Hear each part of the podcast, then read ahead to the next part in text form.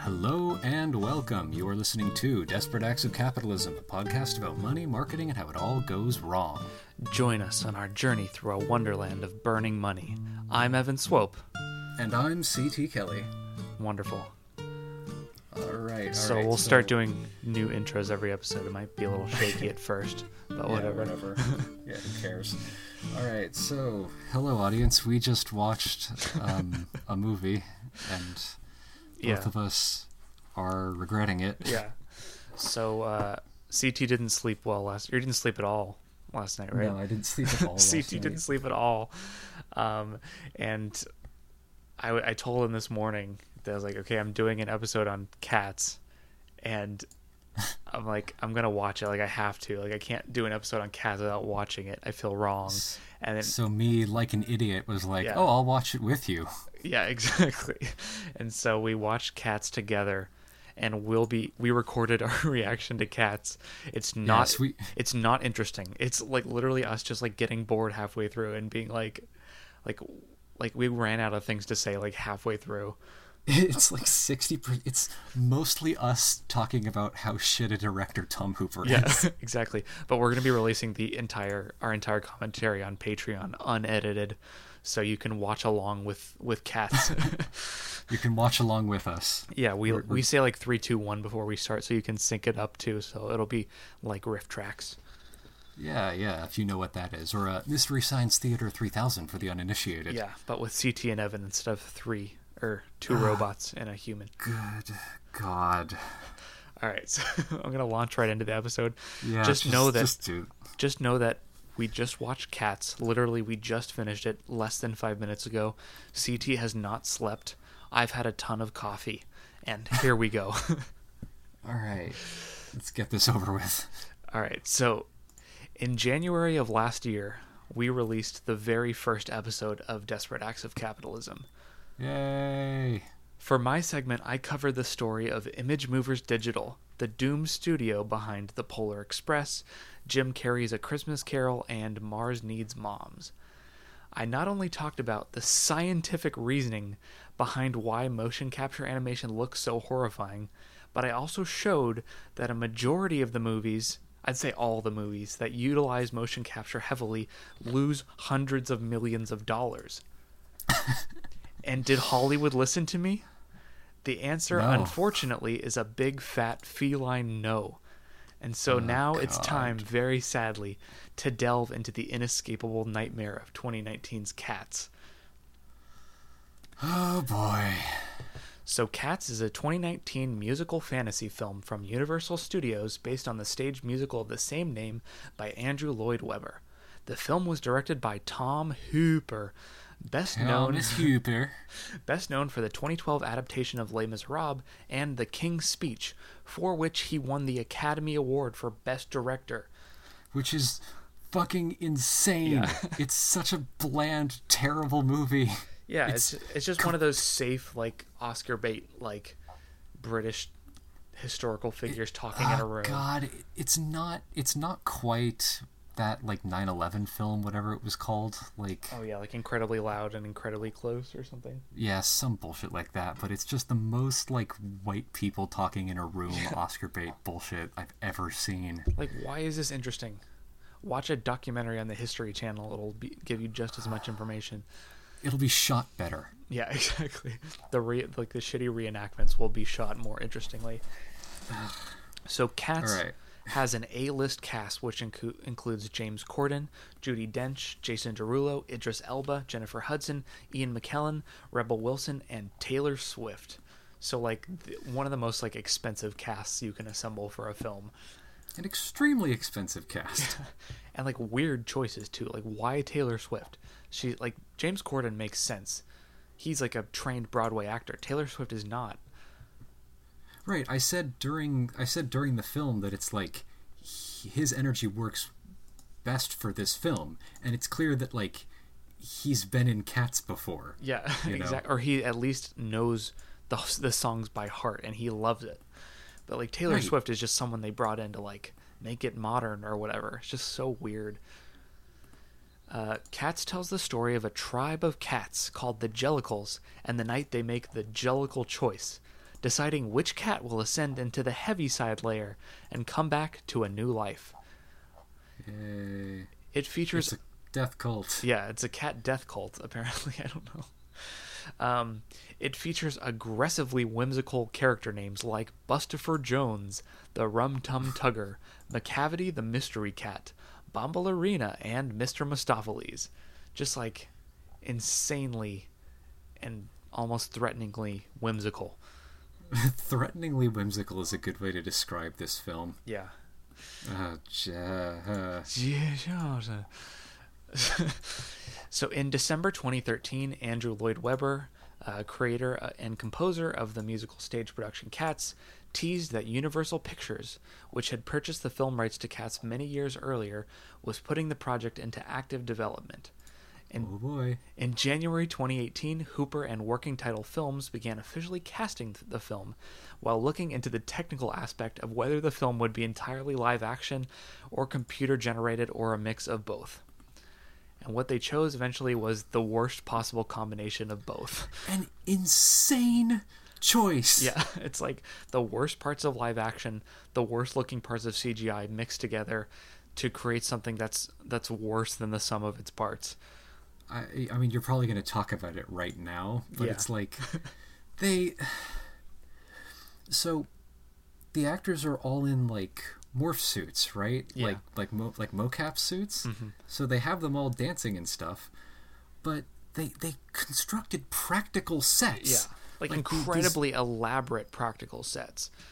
with with big dramatic like you know it has like giant furniture so the actors all look like tiny little cats Yeah, exactly. It's just insane. Like, why would you do this? Why would you spend that much effort and time onto the sets if you're just gonna like CGI the main characters and make them look horrible? So it's it is a, a baffling way to spend your money on something exactly, like this and it's like almost like you're actively trying to make the worst possible decisions for how this movie should look.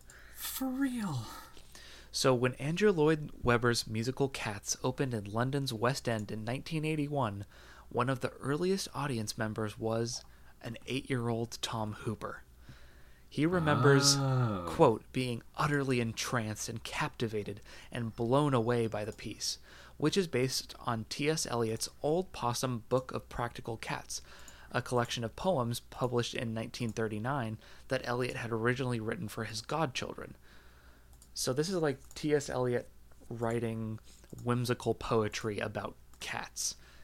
right right Like well, and it fairy makes sense tales. to it makes sense to be spellbound by the stage musical because it's like it's one hell of an experience to see it Totally, yeah. It's like pushing the medium of a stage musical to its limit. Um, it is truly a spectacle Yeah, exactly. Like there's no other word for it. So staged at the time by director Trevor Nunn and designed by John Napier to evoke a Victorian junkyard, with the performers in furry leg warmers and punkish frisbee fox hair, the much beloved musical went on to run for 21 years and nearly 9,000 performances in the West End and for 18 years on Broadway. holy shit It's the fourth longest running Broadway musical of all time. wait what are the other three do you know Um, I I think Les Miserables. I don't know. I mean, let me look them up. okay okay Longest. But running. that's that's like I mean it's it's become a Broadway staple despite how insane this production is. yeah, exactly. So the the other ones are Phantom of the Opera, Chicago, and The Lion Oh, King. Chicago. Yeah. Really? Okay, I wouldn't have guessed most of those. Yes. Um, so it's in like one of the five most iconic musicals of all time. Right, right. Quote, I persuaded my parents to buy the cassette and listen to the music until it was worn out, Hooper remembers. If you had told me then that one day I would direct the movie, I would have been completely bamboozled. And to have this done hand in hand with Andrew Lloyd Webber has made it even more exciting. It's an extraordinary example of you never know what the future might hold for you. you never know indeed, Mr. Hooper. I yeah, buddy.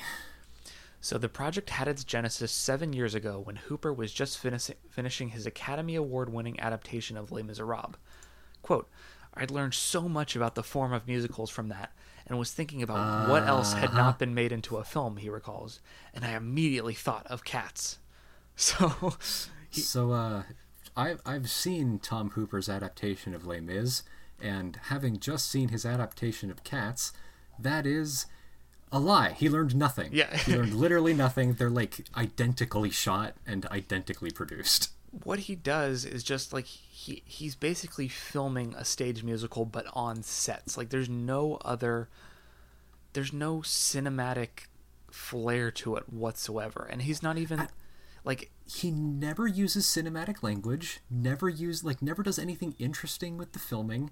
It's like it's like he had the cameraman stand somewhere on stage while the musical was being performed and just filmed the actors at these like boring like sh- you know head levels medium shots and then just sort of randomly cuts back and forth between different angles with the weirdest timing Yeah, exactly. It's like you never have time to look at something more than a few seconds, even if it's it's actually something cool to look at. So you're immediately distracted by something else. it's like you know it's bad because you notice it Yeah. you know it's extreme it's readily apparent And then he'll tell the cameraman like, "Oh, walk around the actor a few times. It'll be cool. They'll love it. They'll eat it up." It's like they're always like the camera's always like spinning around the actors in weird ways. It's just like disorienting. it makes no sense like it, it doesn't it adds nothing to the film Um, so Hooper knew that Steven Spielberg had once once optioned the film rights. Quote, I wondered if he'd been daunted, but the march of technology has opened a portal into the way we can make it possible. Only as recently as three years ago, I was told that what I wanted to do, tracking fur onto faces and bodies, was not technically possible. Two years ago, it was technically possible, but financially impossible. And a year ago, it was technically possible and just about financially possible. So we are on the edge of the curve. It's very exciting. Uh, i mean edge of the curve is right there buddy i think you might have fallen on the wrong side I mean, like, you needed a couple more years there, buddy. Like, it, it was Yeah, not ready. yeah. You got too excited. No. it's like, what the. because god damn does this film look bad I know it just like it doesn't look the animation doesn't well it, I feel like it's not even that the technology isn't there I feel like the technology's there but just it wasn't finished like it just wasn't used Yeah. properly so so there's a okay so time for some insider baseball talk. When so if you have if you shot a scene and you want to edit like a digital character or a digital object into that scene um, you have to go through a process called compositing where that's basically the process of making this 3d model look like it's actually in the scene. Yeah. it involves like adding shadows adding lighting texture you know doing all of the things to give it real you know weight and substance within the film right as far as I can tell, with with cats, the problem is not the animation; it's the compositing. Right. Like the shadows on the actors do not work properly. They don't fall where they should. They don't. Okay, it's shot on sets, but the actors, it looks like a green screen because the actors look so much like they don't belong. exactly and so like what was the point of shooting it on these sets if it doesn't even look like they're there And that's why this choice to have like CGI actors but these crazy practical sets was so baffling. Yeah. because it's like there's no way that's going to look good. I know it's just like the worst possible decision, and like I don't know if Tom Hooper just had an army of yes men telling him that this will look great, or like they were just like too afraid to tell him no, or if the whole production team was just genuinely incompetent. But like, I you know what I think it was? I I think the production team just didn't care. yeah, I think they just flat out didn't give a shit. They just did whatever Tom Hooper said and they never questioned him because they never wanted to expend the energy of arguing with Tom Hooper. exactly. And he probably thought it This- looked great. this was very clear like there was there was very clearly just no passion Yeah, in this project exactly. at all Yeah. Sir Ian McKellen phones it in so hard. I know. It's like it's the level of passion as like singing a song in your shower. Like not even that. Like I would say like him singing in his shower would probably have more personality to it. E- easily. He just do- he just does not care. So, despite the use of technology, Hooper insisted, as he did on Les Miserables, on live performances from his starry cast, something he describes as capturing lightning in a bottle. I didn't want to have extraordinary people doing extraordinary things and lose them to some post production technology. Yeah, yeah, buddy. Well, you did. You lost whatever magic you captured on set to the horrible post production. He didn't. Buddy, you didn't lose these performances. You balled them up and hurled them into the sun with post production. nothing, nothing was lost here. It was forcibly removed. Hooper claims that the production is rooted in his childhood memories. I am directing it for my eight year old self, he says. All the sets and props were scaled to cat proportions, roughly two and a half times larger than life. I don't care how old you are, says Jennifer Hudson, who plays Grizabella. Seeing everything so magnified, we all turned back into children. It was cool, really, being able to see from a cat's perspective. Like, yeah, that's real cool. Guess so. I I guess so. You know, with my cats, my dream has always been to see it from their perspective. What would it be like to see the world from a cat's perspective?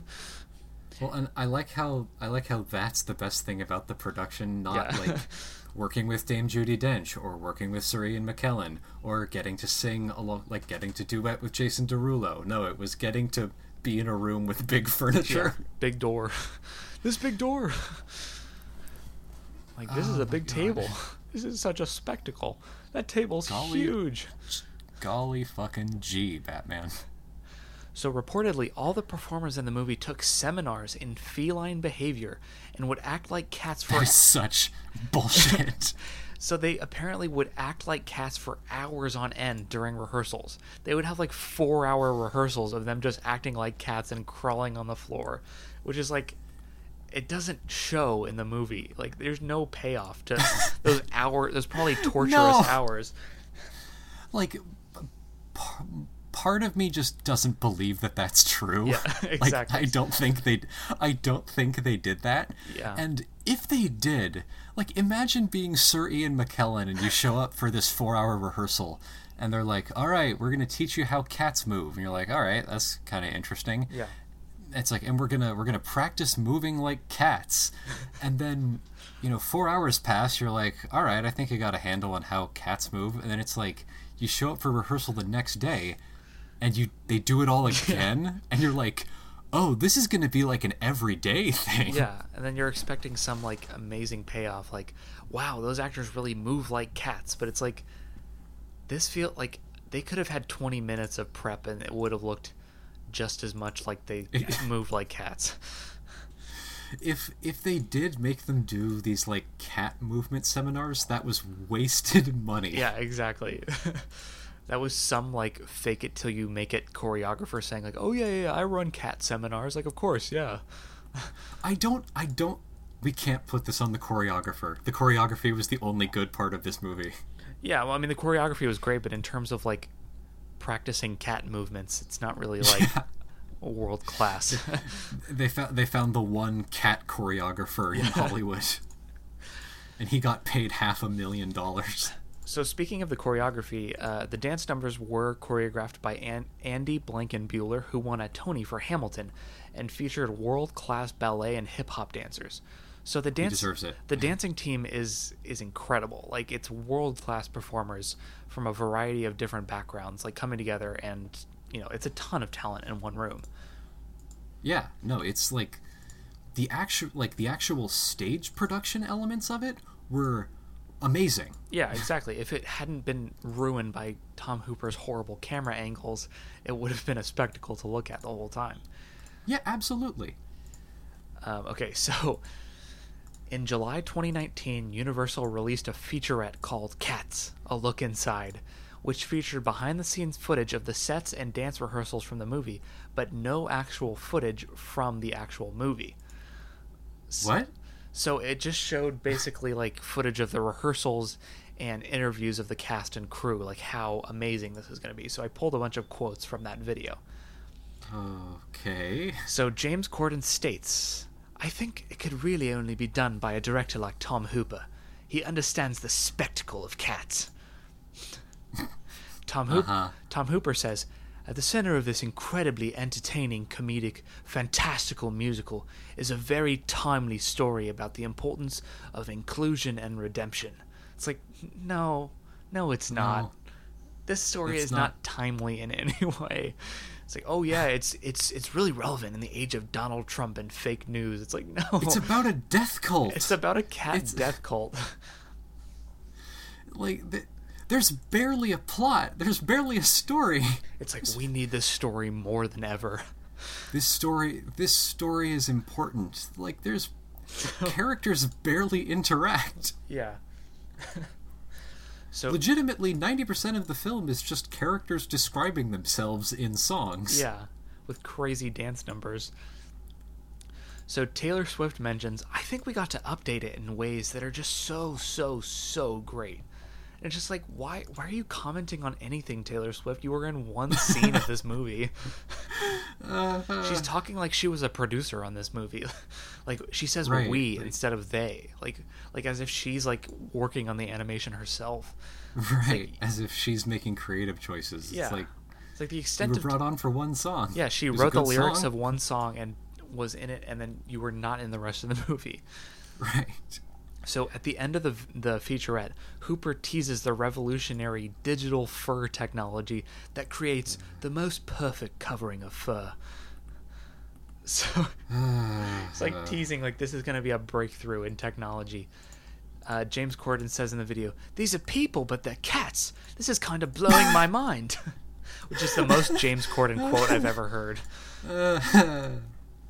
Um, the video ends with Jennifer Hudson, Hudson saying, This film is an event, and a big title flashes on screen that reads Trailer Friday. I I mean, you're not wrong about it being an event because boy oh boy was this film an event. So, another quote from Jennifer Hudson about the production is It was amazing to be in such great company. I'm still in awe of it. The diversity and the talent level, the great dancers, the world's greatest actors, everyone's at the top of their game. This is one project that incorporates every form of art you can imagine music, poetry, dance. I remember being on set and telling Tom Hooper, now this is real movie magic. I feel that it will become part of people's lives and their holiday traditions. Wait, where was there poetry in that? Well, it's based on a collection of poems, but it's like Oh, it's two sure. levels removed from poetry at this point. It's based on a musical based on a collection of poetry. Yeah, there ain't no poetry in this anymore. And what holiday do you watch Cats on? I don't. I think it came out like around Christmas, so I guess it'll become part of your Christmas tradition. Uh huh. Gonna Sure. gather around the the family and watch cats.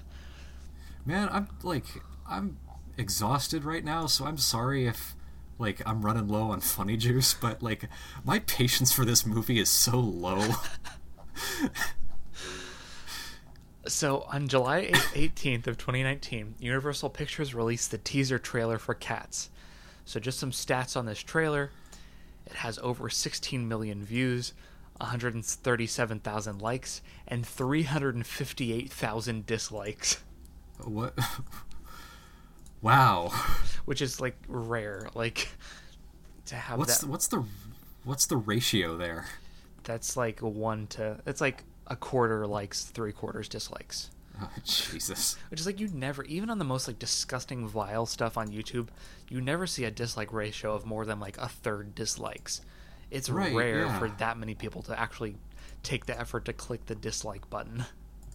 Well, and what's what's wild is that there was nothing like like there was nothing like explicitly racist or like evil about this. It's just a really bad movie. Yeah, exactly. It's just people like reacting in disgust, coming together.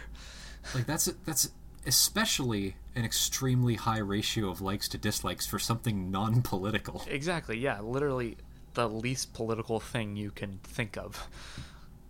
Even though Tom Hooper thinks it's a story about uh, like American politics or something. God, what the fuck? So the copy in the trailer reads One night, one chance for a new life. This holiday season, you will believe. Which is like, You don't have. you, wait, it's you don't have one chance. The the, the ceremony happens every year. Yeah. and That's a also, lie. also, you will believe is like direct the same copy from the whole the Polar Express. Like, it's it's giving me like nightmare flashbacks to the Polar Express. like, why do these horrible motion capture movies all like revolve around the concept of believing? It's like, what are you believing? Right. It's like legitimately. What are we supposed to believe in with this movie? I'm like I'm genuinely confused on what they want us to believe. Believe in the time, like the timeless story of inclusion and redemption. It's just like, I love how he says inclusion and redemption. It's just like buzzwords that he like you can apply to whatever, and it makes it sound important. They don't even apply to this movie. Yeah, exactly. So, some reactions to the trailer. Viewers describe the trailer as cursed and nightmarish, of course. Uh, Yeah. This looks like something from a Doctor Who episode in 2005, and yet somehow worse. I don't know why you're all freaking out over miniature yet huge cats with human celebrity faces and sexy breasts performing a demented dream ballet for kids. this is the way the world ends. Not with a bang, but with cats. With cats.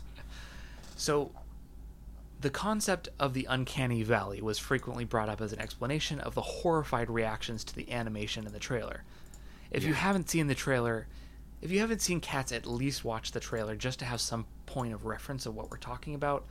Just And I'm sure everyone has like run across it or at least heard of it at this point. It's it was a huge cultural phenomenon for a while. yeah, exactly. It, it made the like every news station was talking about it for a while, which is good that like they're talking about. Like I'm glad that everyone's on the same page because like our world feels so disjointed, and I feel like there's so many people that are just so like opposed to my views. But like when the entire world can unite and dis- like common disgust to something, it makes me feel a little better. Right. It's it's nice to see everybody get together and say, "No, this is bad." Yeah, exactly. Like Fear Factor went on for eight seasons and was not stopped, but like Cats, at least people were like, "This this is going too far." I like it wasn't quite the the insane nightmare fest that people made it out to be, but Mm-hmm. it was definitely bad. Yeah, I mean it's worth a negative reaction at least. Yeah. Yeah, it wasn't like I was a little like I thought it was going to be a lot more like creepy and sexual, but it really wasn't. No, honestly. it was more just boring the whole time. it was just it was just kind of boring and weird and like alien in in the sense that it was you couldn't like there was no hook for me to relate to any of these characters because I had no idea what was happening the whole time. Exactly. And even after learning what what was happening, I didn't care. Exactly. There's no payoff. So, just to remind everyone, the uncanny valley is defined as a level of semi realistic human appearance in non human things that triggers instinctive terror or visceral disgust.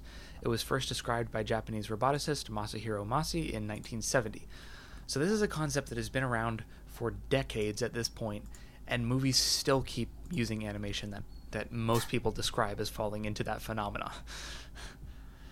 Um, Not for lack of trying, I don't think. yeah.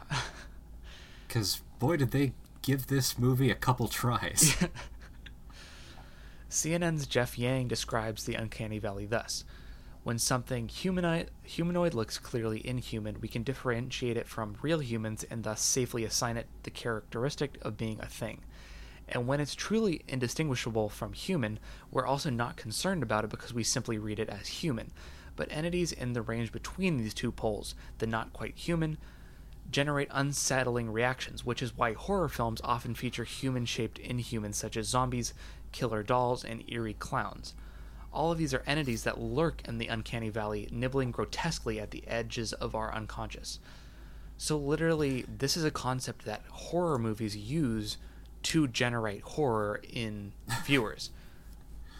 Well, and there's there's even a version of it on the other end of the spectrum where something can be it's poss like psychologically there's a thing that happens where something can be so cute, like so saccharinely cute that our brain perceives it to be a trap. Yeah. the the best example of this phenomena that I've seen was like the uh, the brother character from Boss Baby. Oh yeah, yeah. Where it's like their their design is just so. It's just so like cr- cute to a creepy level. Exactly. Like it, it, it feels. Oh, it, it generates that same like feeling of like this can't be real. Like this is a, Right, an I'm- imposter. I'm being tricked. Yeah. so Yang went on to say, as others have pointed out, the movie adaptation might be strange and ridiculous, but so too was its source. This is before the movie was released.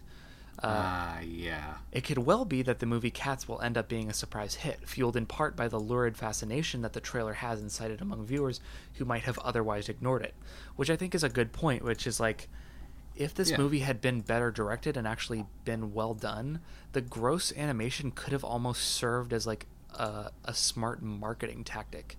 It could have been like, mm. come watch the horrifying cats, but you end up having a good time because it's just so crazy.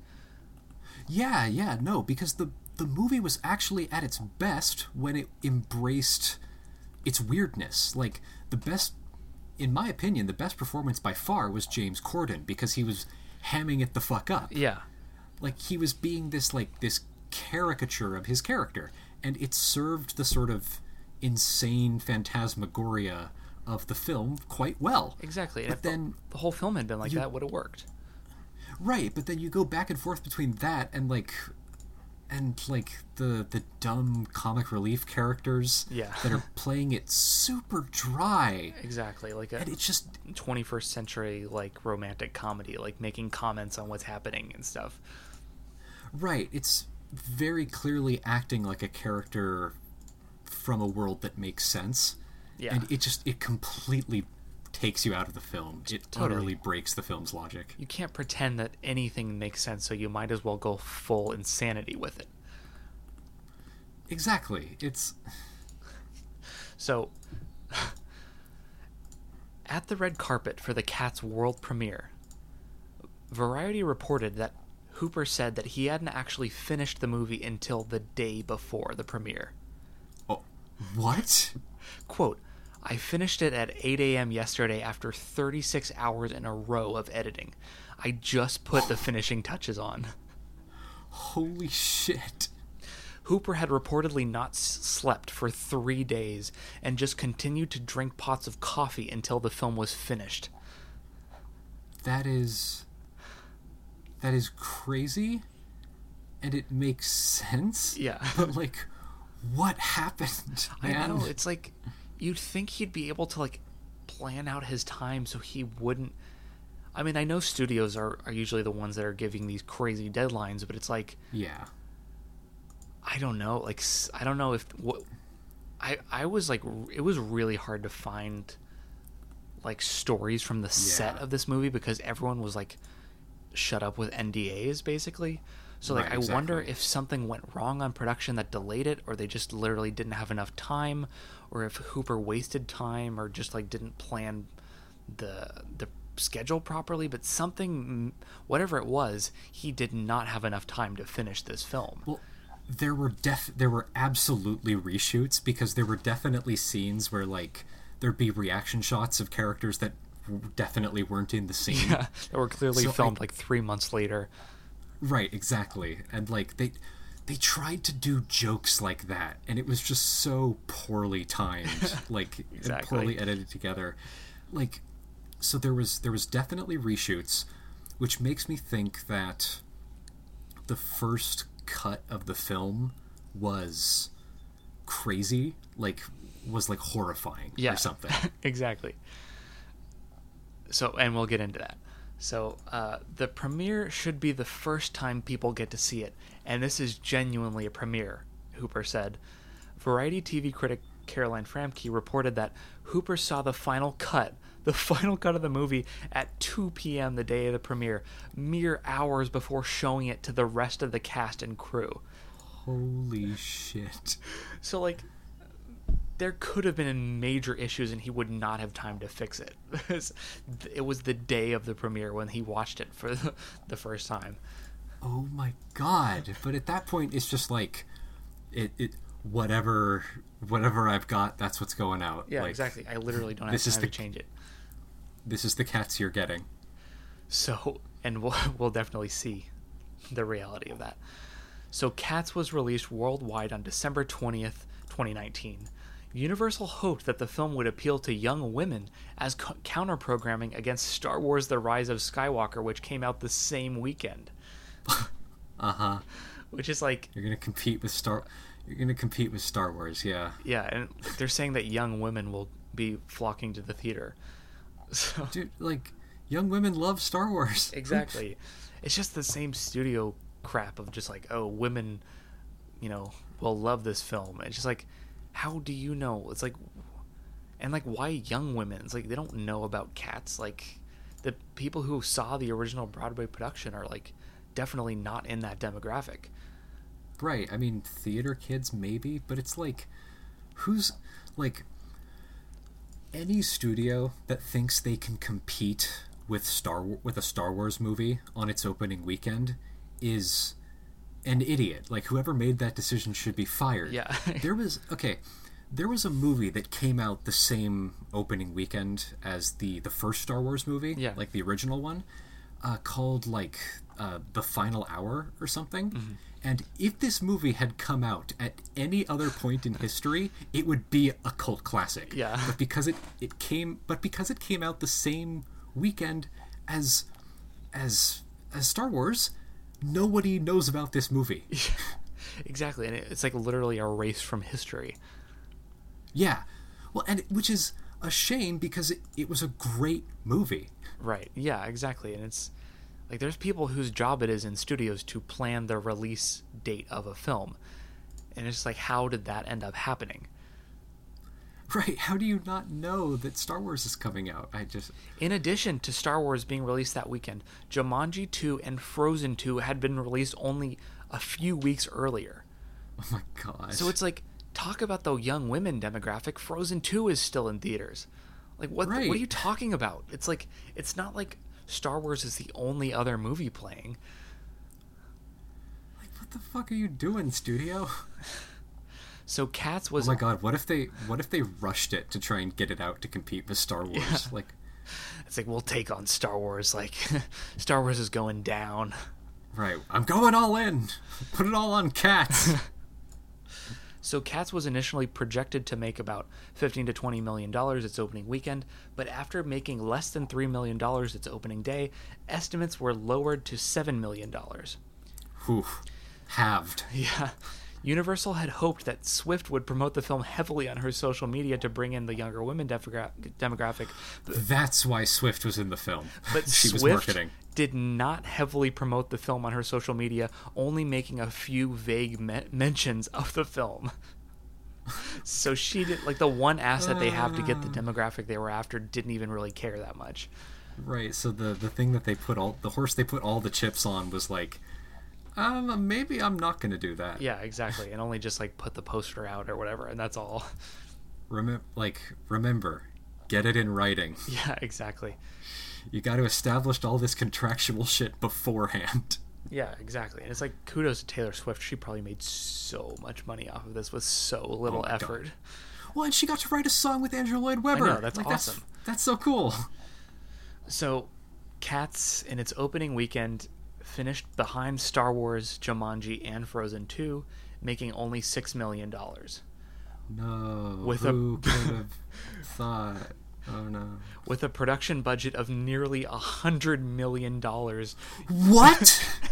a production budget. So double that for marketing because this film was heavily marketed. So let's say this film cost two hundred million dollars, and it, in its first opening weekend, it made six million dollars. like, I.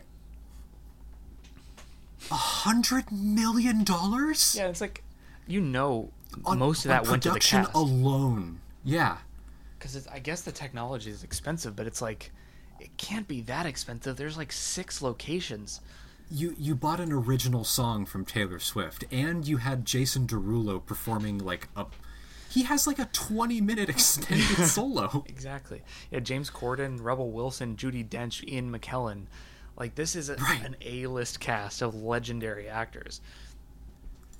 A hundred, like a hundred million on production alone, Yeah. and they made seven. Yeah, exactly. So Universal realized it was doomed from the start. Like they were gonna lose a ton of money. yeah, you're fucked. Yeah, exactly. So critical reactions. Yeah. Initial Alright, let's get into this. reactions to the film were horrified, of course. Va- Yeah. Vanity Fair wrote, though a painstaking amount of visual effects work apparently went into giving the film's cast reali- realistic digital fur, the cats in the movie look freakish at best, like uncanny Yeah. half human, half felines. Their noses are completely humanoid, their hands are not very paw like, their tails protrude from their rears in a way that defies normalcy. It's very strange. They don't move like living things. Yeah. It's crazy. They don't move like humans nor cats. Yeah. Sean Edwards of Fox 4 Kansas City called Cats the worst movie I've seen in my lifetime. The movie is oddly over sexualized and the movie the music is not moving. What is going on? Which I think is an exaggeration, but still like this is like Yeah. a legitimate movie critic writing this. So that's not going to help the film at the box office whatsoever.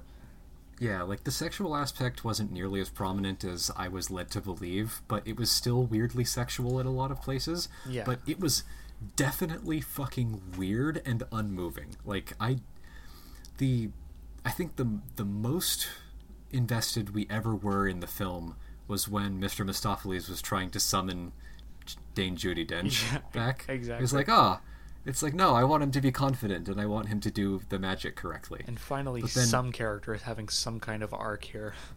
Right. It's like uh finally some character is going through some sort of emotional journey that I can kind of care about. And then even even then, the entire time we were cracking jokes about him summoning like several Dame Judi Denches. Yeah, and them And having then to fight them to the fight. death. Yeah. So, uh, Julian Lytle of Adobe.com wrote In the end, Cats is a CG horror of weird cat mutants dancing and singing nonsense in weird people sized settings with no people. Run away. John Yeah, McDonald of the Australian Financial Review said After an hour of cats, I began to suspect the popcorn they fed us had been laced with a psychotropic drug. It wasn't that it was weird, but it wasn't that weird. yeah, it's just these critical reviews are definitely exaggerations, but I just love that it's just adding to like the the legend of this movie and just making it Yeah. seem even worse than it it it is, and it already is terrible, you know. Right. It deserves all of the criticism that was levied against it. Yeah, and so to date, the film has a 20% critical co- consensus on Rotten Tomatoes and a 32 on Metacritic. That's higher than I would have expected. Yeah, and all that those positive reviews that it got were definitely because of the choreography and the the acting and the singing, Yeah. which is the only thing that deserves that kind of praise. Well, I said I said in the commentary, it's like like the choreographer basically directed this movie. Exactly, and then Tom Hooper ruins it with crazy camera angles. He, he doesn't even ruin it. He just like he shoots it in the most bland, uninspired, like he shoots it in the least interesting way possible. Yeah, exactly. You know, And all like There- disorienting way possible. He puts it's like he put no effort into it. You know, Exactly, yeah. So, in addition to everything else the film was facing, the film's original release contained numerous CGI errors and glitches, such as one scene Like- in which Judi Dench's human hand, complete with her wedding ring, appears instead of her character's cat paw. that that that happened in the film all the time. You can see it so many times. Yeah, even in the revised version, you still see it, but like apparently, like I wish we could have been able to see that version. Like there was just like multiple shots where characters, the fur wasn't covering their bodies, and it was just like Right. they just missed it. Which comes down to them like literally just running out of time to finish the animation, that's just that's just flat out unfinished. which still is reflected in the revised version. Yeah. So, after poor reviews to the CGI, Universal notified cinemas on opening day that an updated digital cinema package with some improved visual effects would be available for download on the, the 22nd of December, two days later, urging them. If you wanna, Yeah. if you wanna, we're not forcing you to do anything, but you should probably show this version. Yeah, exactly. Why did you give us this version? Like you've been working on this film for two years at this point. Don't ask. So, studio executives and cinema owners said that the decision to release a modified version of the film already in wide release was unheard of. This had never been done before. Really? Yeah, Huh. just like I would not have expected that. there's definitely been re-releases of movies, but like Yeah. not that quickly in a movie that had just been released in wide. Like usually what happens is like you'll premiere the film at some festival, the director will notice some things he wants to change and then the revised version will be put in wide release. But like Right. not after it's already debuted on wide release. Right. Just crazy.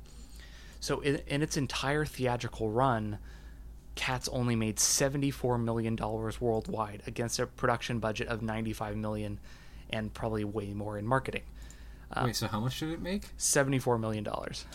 Oh, okay. So it didn't like, like it definitely didn't make a profit, but that's like, it's not seven million dollars. Yeah. You know, it's not the Oogieloves. Exactly, yeah. But despite the film's heavy marketing, it can be safely said that Universal will lose between 70 and 100 million dollars on this film. Probably more. Like it's probably closer to the tune of 120 million. Yeah, exactly. So, God. You'd think that the story would stop there, but it does not. In Oh. in March of this year, 2020, screenwriter Jack Waz claimed to know a visual effects artist who had been tapped to work on Cats back in November. That VFX person's job, quote, to remove CGI buttholes that had been inserted a few months before, which means that Are- somewhere out there there exists a butthole cut of Cats. Evan, my psyche is not prepared for the information that like I like okay, um uh I have a I have a black belt, okay? One one of the things that they did at my dojo that like one of the things you have to do to get your black belt was basically they have you spar they have you spar with one of your instructors and then they after about a minute they just they send another instructor in. And then both of like you have to try and fight off both of them at the same time. And then they keep and then every 60 seconds they add another fighter to the point where they they've added eight people. Okay? Because that's cons- that is what like eight people is the maximum amount of people that can effectively try to hurt you at one time right? You got one on each one on each corner and one on every cardinal direction. Yeah. so I I still remember to this day the experience of having uh, eight black belt level martial artists just beating the shit out of me because this is you're not supposed to win it's an endurance match right this Yeah. is they do this towards the end of of the the 4 day exam Yeah. um, specifically to get you to try and quit. and I, I remember that like you hit this zen point where all sensation fades. Like I just stopped feeling exhausted, and I focused solely on the biggest guy in front of me, and I just kept throwing cross punches at his head.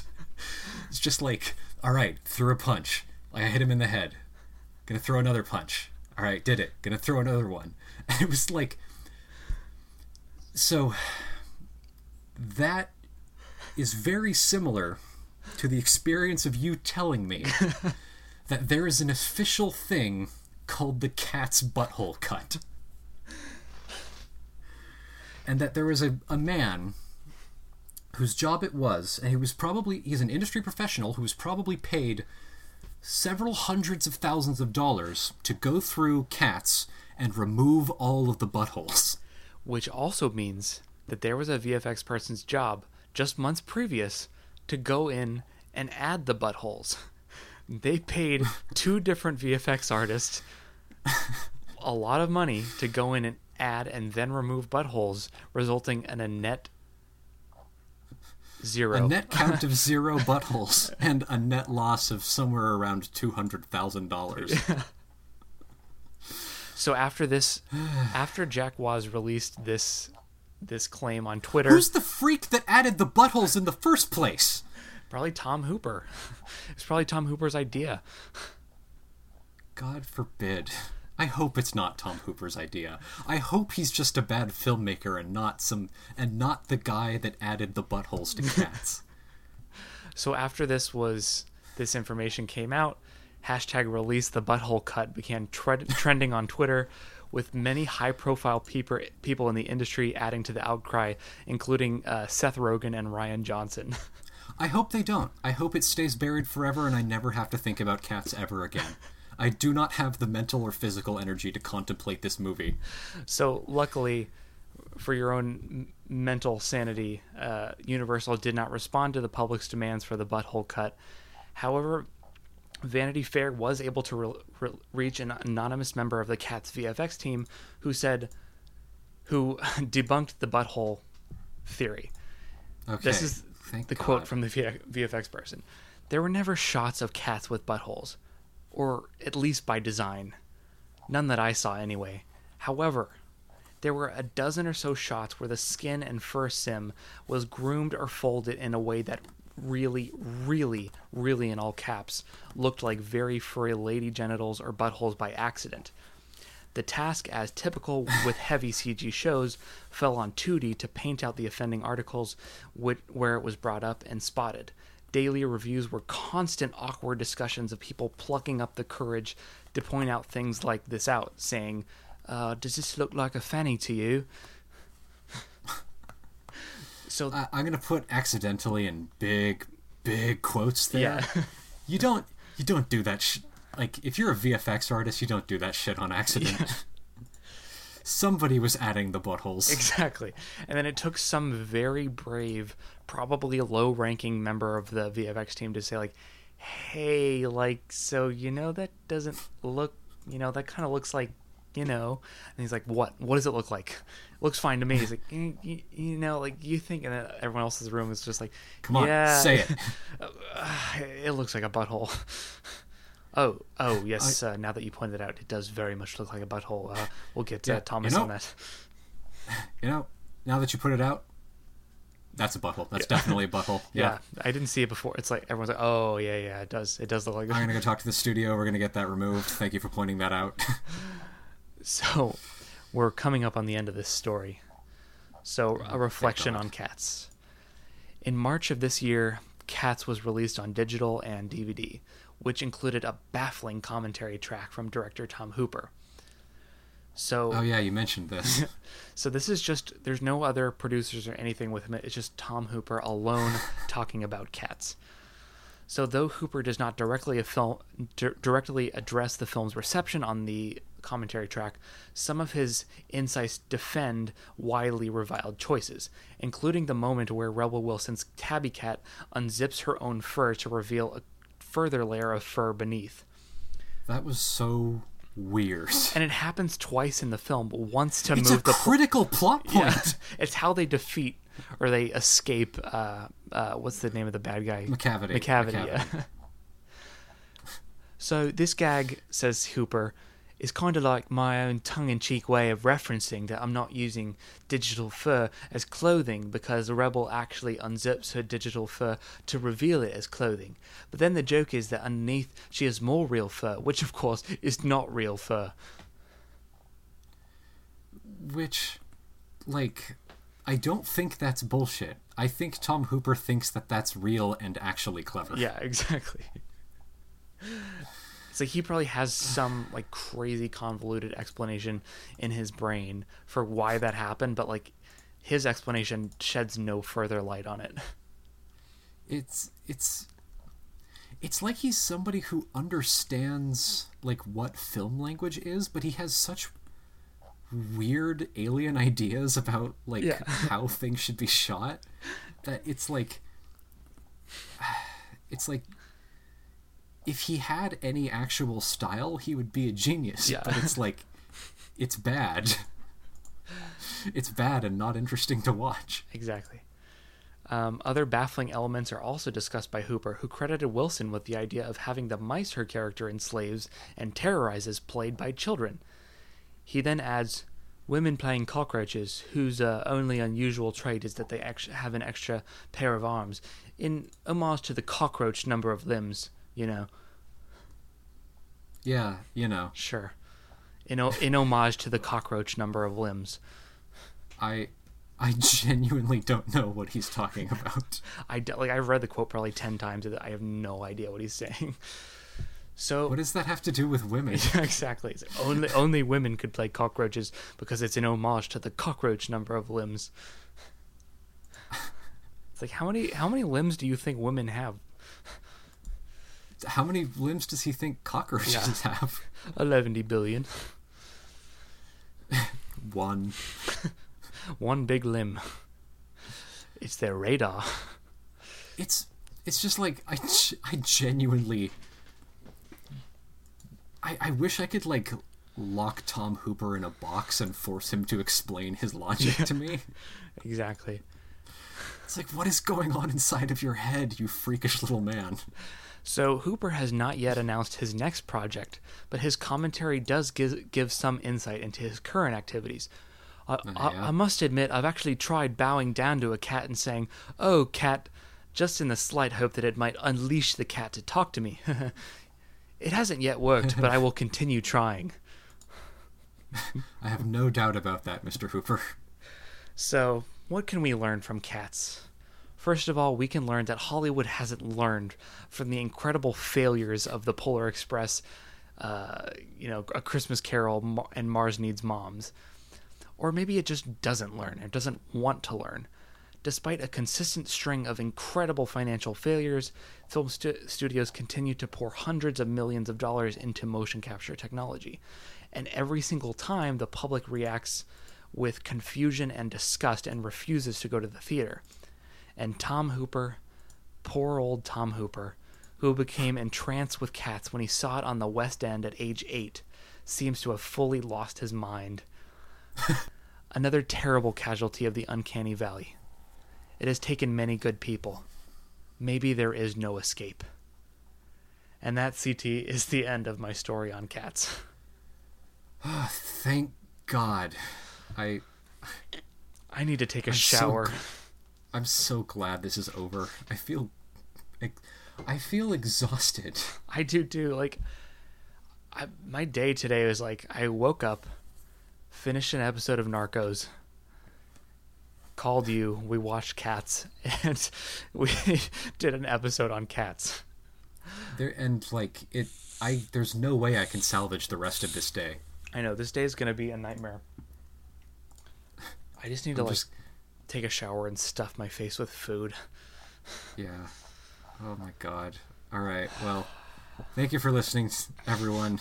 Dear listeners, Um we we're sorry. yeah, we're very sorry. Um if if you're a masochist, you can inflict more of this pain on yourself by joining our Patreon and seeing the commentary track. Yeah, um, don't if you if you do actually want to do a watch along with us uh don't pay for this movie yeah, please, we we got the movie illegally yeah, on a torrent site exactly. um so but that's that's about all the help that i can offer you Yeah, you you will be able to sync up our commentary track to cats. It's mostly us just like running out of things to say and losing our minds. yeah so uh, But it's it's a lot of fun. godspeed and good luck we love you see you next time Big things are coming. Big things are coming Oh man. right Hey everyone, thank you so much for listening to Desperate Acts of Capitalism. If you like the show, please subscribe to us on Apple, Spotify, or Stitcher. And if you really want to make us happy, you can leave us a nice rating or review. You can follow us on Instagram at Desperate Acts of Capitalism and on Tumblr, link in the show notes. Thanks again, and we'll see you next time on Desperate Acts of Capitalism.